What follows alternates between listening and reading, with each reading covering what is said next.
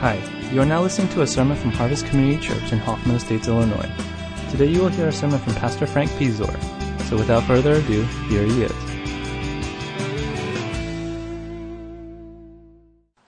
Our Father, where can we really go from your Spirit? Where can we flee from your presence?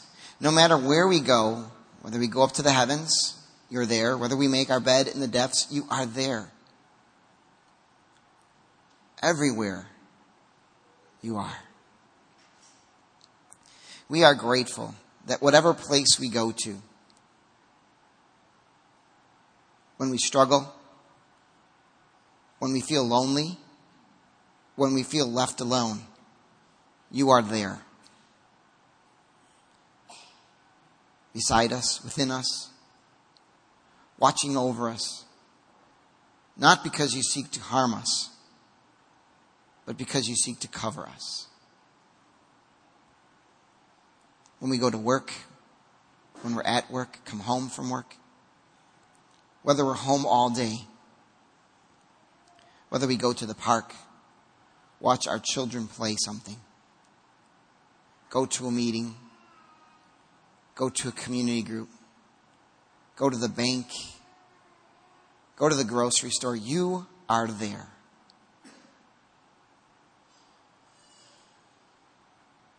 Father, we are grateful for that. To know that your presence is always with us. And though we may try to hide, to hide from you, we are grateful that wherever you are, wherever we are, you are. When we struggle, you are there. When we reject you, you are there. When we rejoice in you, you are there. You are always with us everywhere. And we are grateful that we never have to be alone, though we may feel alone. That we never have to be lonely because you are with us. You will never leave us nor forsake us. And for this we say thank you. Amen. All Well, if you want, you can open your Bibles to Habakkuk chapter 2, verse 1.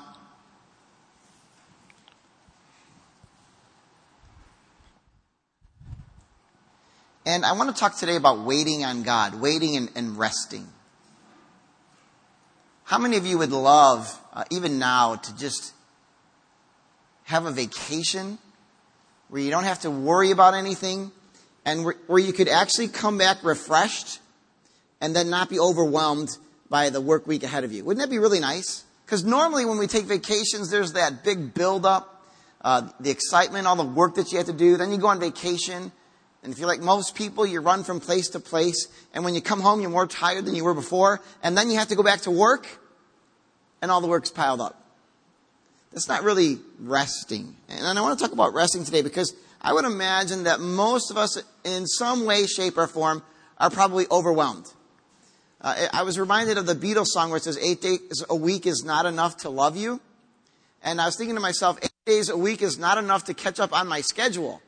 And I could imagine even if I was given an eighth day or a ninth day, there's always something that would probably come along that would fill it and wouldn't allow me to move forward with the things that I want to move forward to. Am I the only person that feels that? Isn't it just life is overwhelming? And it's not just the busyness of our schedules, but look into your heart and what about the grief or the difficulty or the problems or the pain that is always pressing in on our lives. And it's sort of overwhelming because sometimes we kind of feel like, God, where are you in the midst of all of this? I'm a little overwhelmed. And I need help. And I need a break. Habakkuk chapter 2 verse 1 reads this way. I will stand at my watch and station myself on the ramparts. I will look to what he, God, will say to me and what answer I am to give to this complaint.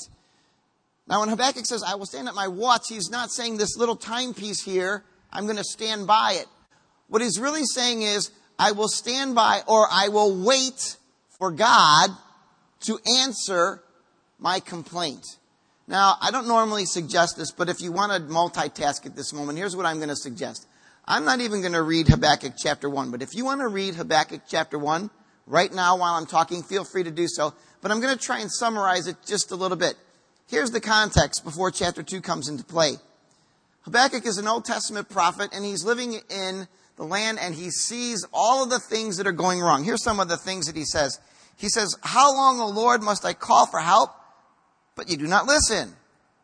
Or cry out to you violence, but you do not save? Why do you make me look at injustice? Why do you tolerate wrong? Destruction and violence are before me. There is strife and conflict abounds. Therefore the law is paralyzed and justice never prevails. The wicked hem in the righteous so that justice is perverted. In other words, he's saying this is a really bad situation that we're in. Things are just wrong. In a land where you would expect your reign and rule to be the very obvious reigning and rule thing going on, the opposite is happening. There's violence all over the place. Now, the North American United States preacher in me would say, isn't this kind of a reminder of the United States? But the reality is, it's probably all over the world. It's in the Philippines, it's in China, it's in Eastern Europe, it's in Africa, where there is a lot of just injustice, a lot of things that are being corrupted and turned inside out. And so the prophet says, why? Why is this, this God, God, this does not make sense to me. Now, I'm not a clinical psychologist, but I'm wondering if what Habakkuk here is dealing with is disappointment with God. Discouragement. In the sense that as he thinks that God, this is your land, these are your people, they are to be seeking you and pursuing you, but the opposite's happening, and I'm a little bothered by that, okay? Because I have to live in the midst of this. And if you've ever experienced any form of injustice, it bothers us, right? Even the little things that people get away with, you think to yourself, that's just not right. How do they get away with that? And I can't. So he's angry. And God's answer is classic. I'm not going to read it, but it's, it's very simple. He says, don't worry, Habakkuk. This is really cool. I'm going to take care of it. I seem to be a little silent right now, but this is what I'm going to do. I'm going to bring the Babylonians. And the Babylonians are going to come and make everything right. Now, I would imagine, excuse me, I would imagine most of us know who the Babylonians are, but the Babylonians are basically what we would call the uh, ancient day ISIS. Very cruel and mean people. The type of people that don't come in to conquer to help people get better, but they come in to conquer and hurt as many people as they possibly can in order to enrich themselves. Their hope, their desire to destroy things. And so what does Habakkuk say? He says, God, that is crazy. It does not make sense to me that you look at your people who are a problem people who are not following you, doing what is wrong, and now what do you want to do? You want to bring in somebody else who's worse. It would be if we looked at state politics and we said, you know what, we have this huge deficit financially. You're not going to do the Peter Lee thing, are you? All right, thank you. All right, thank you. Appreciate that. No offense, I'm still scarred from last week, man.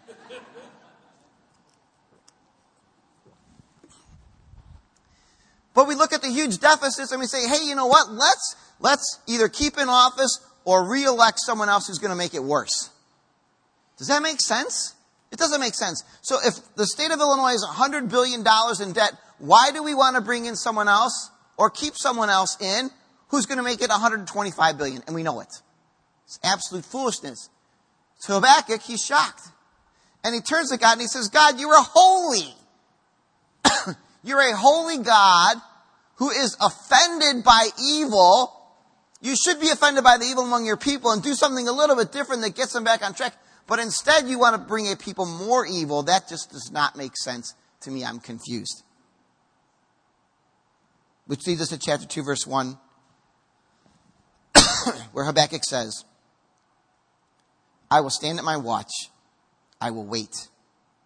I will station myself on the ramparts and I will look to see what he, God, will say to me and what answer I am to give to this complaint. Why should we wait on God? I think we should wait on God because times are difficult. When should we wait on God? We shouldn't wait on God in difficult times. It's the same thing. Difficult time. How many of you right now are experiencing difficult times? You may have lost a loved one in the last year, and, and as I think of it, in our church, just off the top of my head, three people have lost parents. For a total of four parents that have been lost this year. There's grief. There's probably more. I can think of the struggling marriages, the struggling personal relationships, the struggles with sin, all of these things that are going on in our lives that are difficult times. And the cry is, God, where are you? I don't understand because I, I, I, read this psalm and the psalmist tells me that you know me and the psalmist tells me that wherever I go, you are already there. You've been there. You're waiting for me sort of thing. And yet I don't feel you. I don't sense you. I don't know where you're at or even what you're doing. I'm confused. You might be in such distress that when you wake up in the morning, your first thought is, Oh God, another day of what was yesterday, which was filled with pain. I can't get up. I am so tired. I am so exhausted to think that I will go through another day of being beat down, whether it's your boss or your, your job or your spouse or your family or your circumstances or the debt that seems to keep mounting and wondering in the midst of all this, not only do I not want to get up, I just want to stay here. And you might even be at a place where you want to say, God, I would rather die than live. Now, I'm not going to take my life because I know, you know, Christians aren't supposed to do that. It might be the thought process that you have. But God, if you could just take me, whether it's the rapture or some really quick illness to get this over with, I wouldn't mind. Where is God?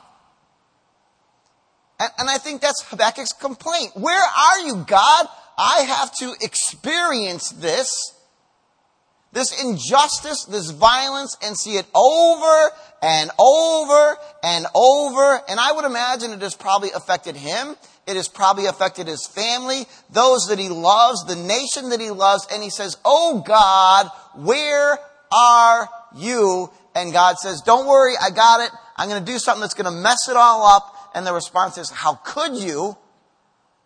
But you know what? I'm going to wait. I'm going to wait because I trust that you really do love me, that you really will never leave me or forsake me. So what does Habakkuk do? He waits. He waits. And God answers. And the interesting thing is, it's not the answer that he wants or the answer that he expects.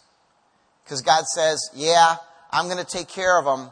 But the reality is, I think Habakkuk understands that that day will never come when he will see these difficult circumstances being erased in his midst. He will probably die, go to his grave, and never see anything like this happen. But listen to what he says as he gets near to the end of Habakkuk. He says this Though the fig tree does not bud, and there are no grapes on the vines. Though the olive crop fails and the fields produce no food, though there are no sheep in the pen and no cattle in the stalls, yet I will rejoice in the Lord. I will be joyful in God my Savior. How do you get there? I want to I want to scream at Habakkuk and say, you know, in, in my life or in this church or in the community that I am, I see all this pain, all this difficulty, all of this hurt, and I see people crying out to God saying, God, help us. And your answer is, in time, I cannot wait. But here's what I would say in the midst of all that is we need to wait. Because I think what happened to Habakkuk was that he experienced God in a way that you're not going to experience God if you keep moving and complaining and being busy. He had to draw himself to that place where he said, I'm going to go on the mountaintop and I'm going to sit and I'm going to wait for God to come. Now, now some of you think, okay, what does it mean to wait? You know, because Again, I know that we've talked about this, but don't you get frustrated about waiting in line? I mean, that's what we think is really like, man, I have to wait like an extra minute in line. This is annoying. I have to wait because sometimes even at the office, the internet gets a little bit slow. And you say, I have to wait a few seconds for this screen to pop up because I have to look at this thing now. Waiting for us is something that drives us crazy. And if you're a type A person, to actually think that you have to wait on God, a God who speaks primarily through His Word, whom you don't have this sort of conversation like we can have when we're a small group or we're talking to a spouse or a family member, what does it really mean to wait? And that waiting, what I think Habakkuk would point us to, is a waiting that says, don't complain, though it's legitimate and right, because God did not get angry at Habakkuk for complaining. But listen, even if it means to keep reading the same verses over and over and over, but to listen, say, God, Speak to me. Because in our culture, to even do such a thing is crazy. But many of us suffer for years not experiencing the vine, not because God is holding his hand because he wants to, it's because his people will not wait to hear what he has to speak into their lives. Now, our lives are not easy. Now, I could say, I could shame us all by saying, come on, really guys, is it that bad? Let's think about the church in China and all the stuff that they're experiencing. Let's think about all the churches that are in Africa right now that are experiencing persecution. I mean, that's bad. What we have is really not bad, right? It's not true at all. What we have is difficulty. And it may be different, but it's still difficulty. And in the midst of that, what God would call us to do, I think, is to learn how to wait and listen what is it, God, that you would speak now at this moment to my heart that would give me this unfailing sense of your presence so like Habakkuk, I can turn around and say that no matter what happens, if the crops fail and all the animals die, I will still joyfully praise God. That's divine. I'm sorry. There's no guarantee that you can sit for 15 minutes or 30 minutes and have that happen. But if you don't spend the time to allow God to have it happen, it will not happen until God comes crashing in. Why not save the time, though it sounds crazy, and just say, God, I am here. This moment in my life is difficult. Personally, I'm done. I'm done with these circumstances. I'm done with this relationship. I'm done with you. I'd like to move on. This is not right. But I will wait. For I know and I trust that you truly love. We need to wait in difficult times. Flip with me to the New Testament. Luke chapter 10. Familiar verses? Probably hear them at least once a year here at Harvest. Familiar story. In our household, when we put the girls to bed, we read this story probably about once a week, sometimes five days a week, because it's one of their favorite stories. I have no idea why a four year old and a nine year old like this story, but we read it constantly. Here's how it reads as Jesus and his disciples were on their way, he came to a village where a woman named Martha opened her home to him. She had a sister called Mary who sat at the Lord's feet listening to what he said. But Martha was distracted by all the preparations that had to be made. She came to him and asked, Lord, don't you care that my sister has left me to do the work by myself? Tell her to help me. Now, here I think, and this could be my interpretation, we get to heaven, Jesus might say differently. But I think he says calmly, Martha, Martha, you are worried and upset by many things. But only one thing is needed. Mary has chosen what is better, and it will not be taken away from her. When should we wait? We should wait on God when we are busy. Here's a scenario which I'll just try to draw a quick picture of. But Jesus basically comes into town. This is not a planned visit. So if um, uh, we were invited over, one of our community group members invited us over to their house, and uh, so that's coming up in a few weeks. And so I know two weeks from now, when we go there, uh, they'll be expecting us. But for Martha, who's obviously the older sister here, it's her house, as she's there, Jesus sort of comes up with his disciples, knocks on the door and says, Hey, we're here. And uh, in, in, in that culture, with the hospitality culture that they have, you just don't have people to come on in and uh, sit down and uh, you don't have anything for them and you chat, right? How many of you have, like when you, when you have the um, people ring on your doorbell for the magazines, uh, for the pretzels, for all the things that they come along with, the, the M&Ms. How many of you really enjoy that moment? Right? Nobody? Does any, or, or when you have the, the religious people that come and knock on your door. The funny thing is, what we do is, we, we, when that front door, this, if you don't know anything about our house, anyone who rings the front doorbell, we know you're not welcome. Okay? I'm going to be honest. All right? They ring the front doorbell. It's like, okay, let's see who it is. And you look who it is. I don't know who they are. We're done. They're not going to stay. They can ring again. I don't care. I'm just going to go and do whatever it is that I want to do. That's it. You're not welcome. But it's not like that. In fact, in their culture, they only had one door, and I'm not sure they had blinds or anything. So when somebody knocks on the door, it's like, hey, who's there? Oh, man, there's at least 13 of you. Come on in. We're just going to sit around and chat. No, the culture is, man, we got to make something for these guys. And it has to be something good because we want to show them that we're hospitable and all the other good stuff that goes along with that. So Martha, obviously the oldest, starts running around and doing all of these things. And there's Mary, the younger sister, who should be helping out. And I don't know what Lazarus is doing, but as she's there, she's just listening to Jesus. And if you're Martha, don't you ever kind of get upset at people when you're working really hard and you see them sitting back lounging? Right? Let's be honest.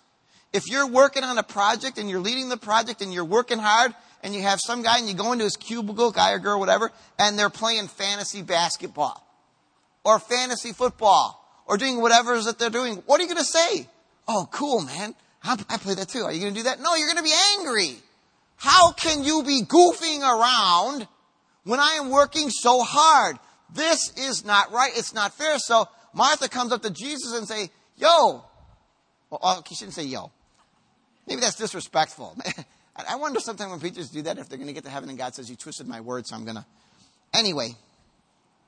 She says, Jesus, can you please Tell my sister to quit lazing around because I'm busy. I'm very busy. I got a lot of things to do here. And it would be really nice if she would just help out. And Jesus says, listen. And I'm going to um, read between the lines. Thank you for being hospitable.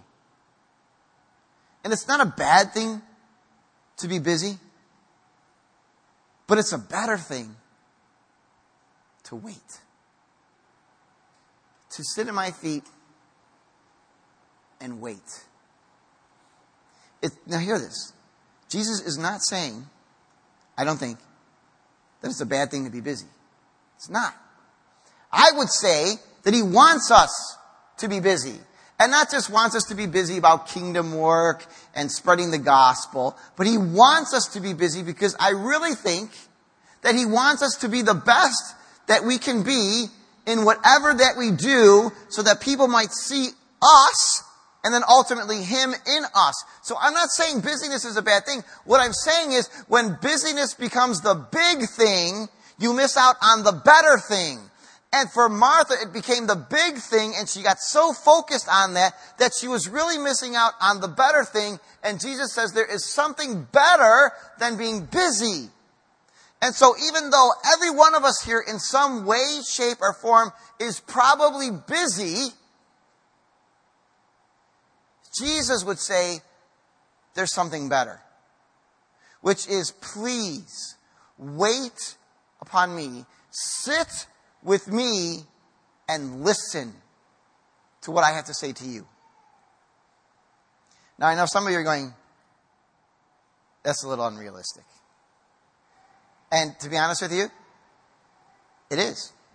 Uh, and, and for some of you, to be honest with you also, it's probably not fair because if you look at my job versus your job, I get paid to wait and listen. So I can stand up here and say, every day you need to wait and listen because I do it. They would be like an, an, exercise instructor saying, hey, you know what? Every day you need to exercise because I do it. Well, that's your job, dude. You know, how many of you are putting in 70 or 80 hour work weeks and going to the gym just isn't going to happen because by the time you would even get to the gym, you're going to fall asleep on the bench because you're so tired. Right? Some of you have that sort of schedule. Some of you travel so much, I'm surprised that you're not wiped out. Some of you are even overwhelmed in the midst of all of the things that you do in life. And we would say then, it's okay.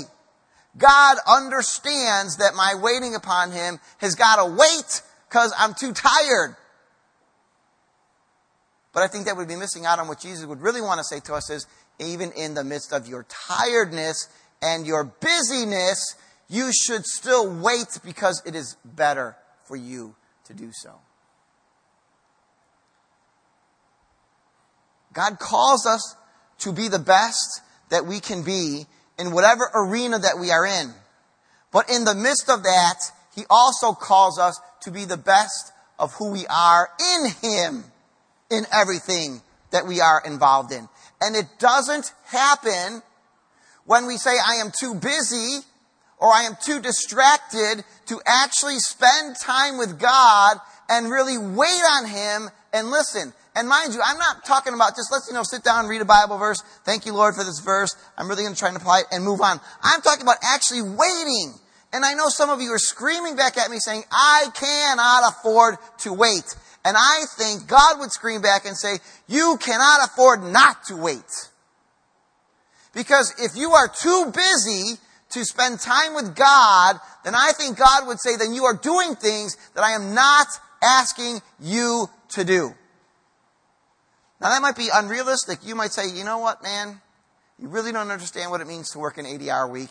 And I will say, I do not. But, I think God does. And I still think He calls us, even in the midst of our busyness and our travel, to wait. To me, I would say the issue is no longer about the efficiency or the effectiveness of our lives. I want to be more efficient. I want to be more effective. But a reality that says something relationally, God, you don't matter. Or relationally, God, I don't trust you. Or relationally, God, I don't think you can do it. Which is understandable because sometimes in the midst of our pain it goes on for years and you wonder, where is God? But Habakkuk would say, wait. And Jesus would say, wait. We don't have to turn there, but in Mark chapter 1, the, the interesting thing about Jesus, it reads there, it reads that when the sun went down, people came to him to be prayed for, to be healed from their sicknesses, to hear him preach. And the idea is that he went pretty much into the night. But the next morning, very early before the sun rose, Jesus got up. And so when we say, dude, I'm really busy. I cannot spend time with God. Jesus turns around and says, I know what it means to be busy, but I know we must wait on Him. For not to wait on Him, you may have a very successful life. And when you get to the end of your race, you may look back and say, man, I really accomplished a lot. And I feel good about that. And there may be a way in which God says, you know what? I also am proud of what you accomplished, but there was something better and you missed it. Because all of those things that you have accumulated do not translate into currency in heaven because while you were building all those successful things, you missed out on me because me in them would have done something even greater. Not necessarily temporally, but eternally because God's call in our lives, whether you are the traveling consultant or the person who puts in 80 hours a week at work, is not for you to be fruitful and successful in your work without God. It is with Him. waiting on Him. And I know that I've told you this before. Um, I have an, I used to have an addiction uh, to getting in the car to the radio. had to listen, had to listen, had to listen. And the reason I had to listen was because I didn't want to listen to anything else. I can listen to sports radio, talk radio, and turn off all of the things that are going on in my life. And many of us don't want to wait and listen because if God starts speaking, then things need to start changing. And I was like that. I didn't even want to hear that, you know, if I'm struggling with something, I don't even want to hear the grief. I don't want to hear the pain. I don't even want to deal with it. If I can sweep it under the carpet and move on, fantastic, because I know eventually I'll become numb to that. How many of us are even numb to our pain? Because it's been going on for so long, it becomes numbness. It's not going to change. So I'm just going to turn it off. If Habakkuk did that, he would have missed out on what God wanted to do. Martha, because she was distracted, if she hadn't said something and turned to Jesus, she would have missed out on what he wanted to do. I lost my radio, like I mentioned, for about four months, and as painful as it was, eventually it got to a place where I had to wait on God. And seeing things the way he sees things happen more frequently because now there was silence in between the road rage and solitude that I might actually be able to hear his voice and understand what is it that you, God, want to do in me. Because there was a period there where I was going through stuff that I was angry at anything and everything, and especially God, because He's not responding to me.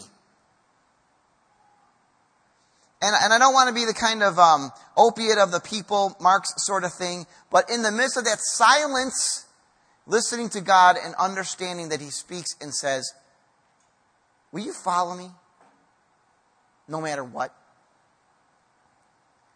Will you lose it all and still follow me? No matter what? And obviously the spiritual answer is, Oh, yes, God, I will. But not really, right? Because you're not going to do that, right? No, you're just going to, you're asking that and you're just going to leave it at that. It's the silence that says God is working in me that he might work through me. And going through that and now seeing others go through the same thing in the same way with the same feelings helps me to understand that pain is not easy. It's not something we sweep under the carpet and say, let's just leave it there. Difficult relationships, you don't just put on the side and try to live. They're always hanging there. They're doing something. Difficult circumstances are there. How do we respond to them? I don't know. Because God works in each and every one of us differently. His call then is for us to wait. And listen. And let God speak to us in the midst of our pain, in the midst of our busyness. Because God is not just concerned about here, He's also concerned about eternity.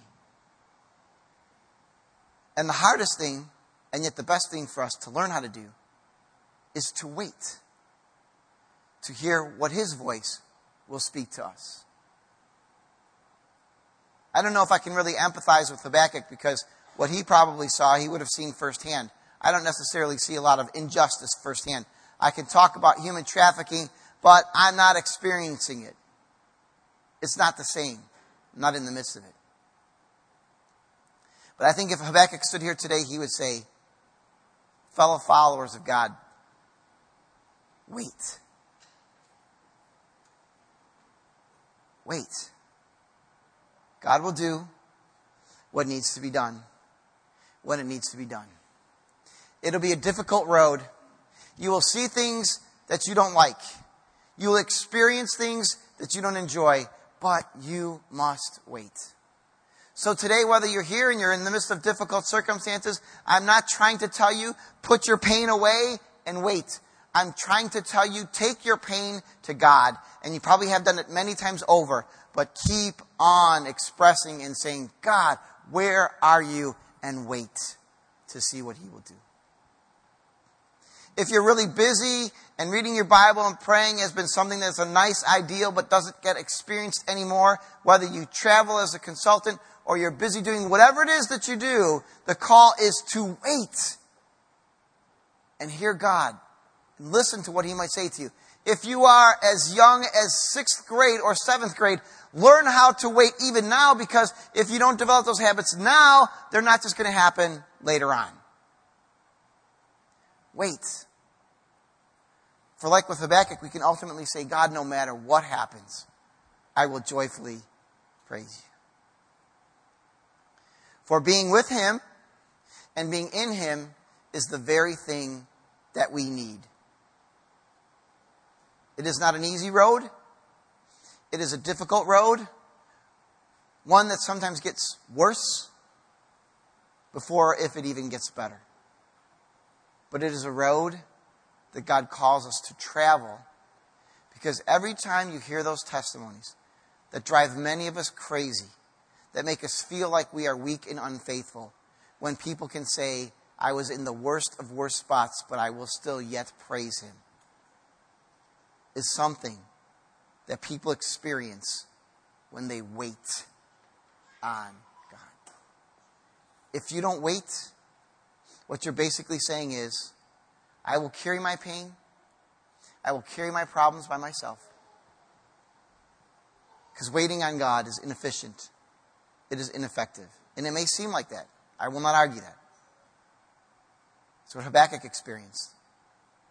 But the call is for us still to be still and know that He is God. Let's pray.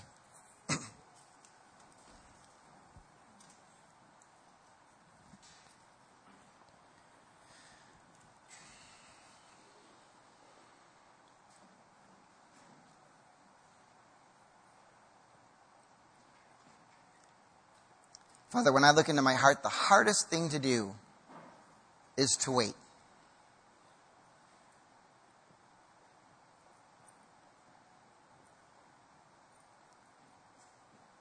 Though I know it's not fair, though I know it's not right,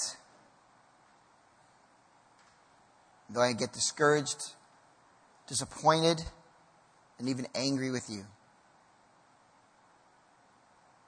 Father, teach me, teach all of us here what it means to wait. Not to complain only but to wait and hear what you would speak to us in the midst of our pain.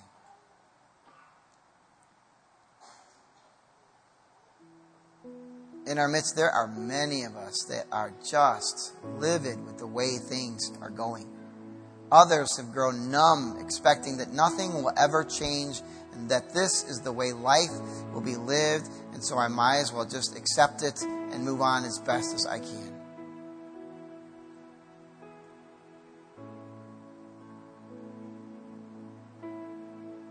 Absolutely understandable. But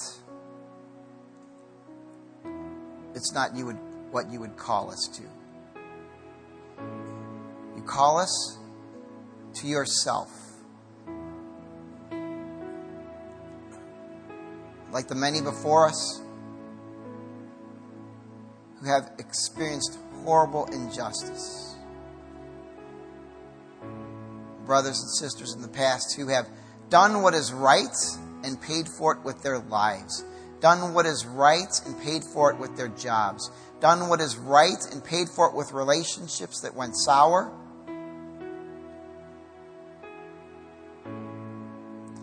And as we've suffered for that, we ask, draw us into your presence and help us to wait. Father, for those of us that have become so busy with life, doing so many things, climbing a corporate ladder or a family ladder or whatever ladder it is that we are climbing, and we have neglected you, put aside our Bibles, forgotten to pray, to turn to you, to seek your face, I would ask that you would, in the midst of all of this, draw us to be like Jesus, to pray, even when we're exhausted for you have asked us to be your children first. You have gifted us with talents and abilities to do the jobs and the things that we do. But may we do what is better, which is to be with you. Help us to wait, to listen. And then, Father, please step into our lives, for we know that you are there. But make yourself known. Give us the comfort, the courage, the strength to keep pressing on. And sometimes, when those days come and we just get through the day, we ask for a season of rest and hope in you. Like Habakkuk, we can say, God, no matter what happens, I have seen your glory, and I will joyfully praise you, for you are God. Bring us to that place, Father. It is a place many times we don't want to drag ourselves to, for we have no energy to rise. Though it seems strange, sometimes even no energy to simply lie down.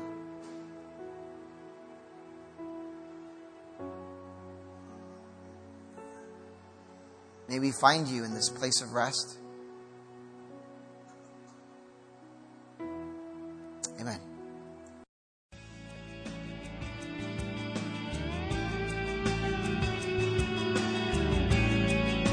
Thanks for listening to the sermon from Harvest Community Church. If you would like more information or have any questions or comments, check out our website at harvest-community.org. Thanks for listening.